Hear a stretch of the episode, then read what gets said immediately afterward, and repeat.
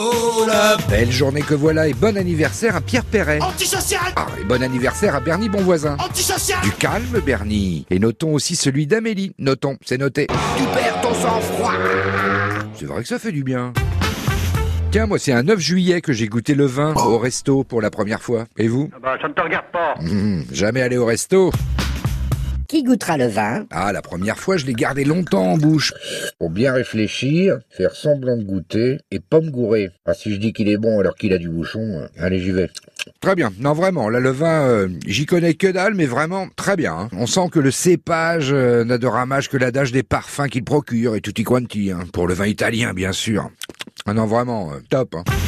La première fois que vous allez au restaurant, épatez madame avec l'histoire du cépage, du domaine ou encore de la région. Hum, C'est un charnu, généreux. Il a vieilli sur les plaines du Dunkerquois. Bon, si vous êtes nul en géo, lâchez l'affaire hein, et optez pour un pichet de 50 du vin du mois, ça suffira.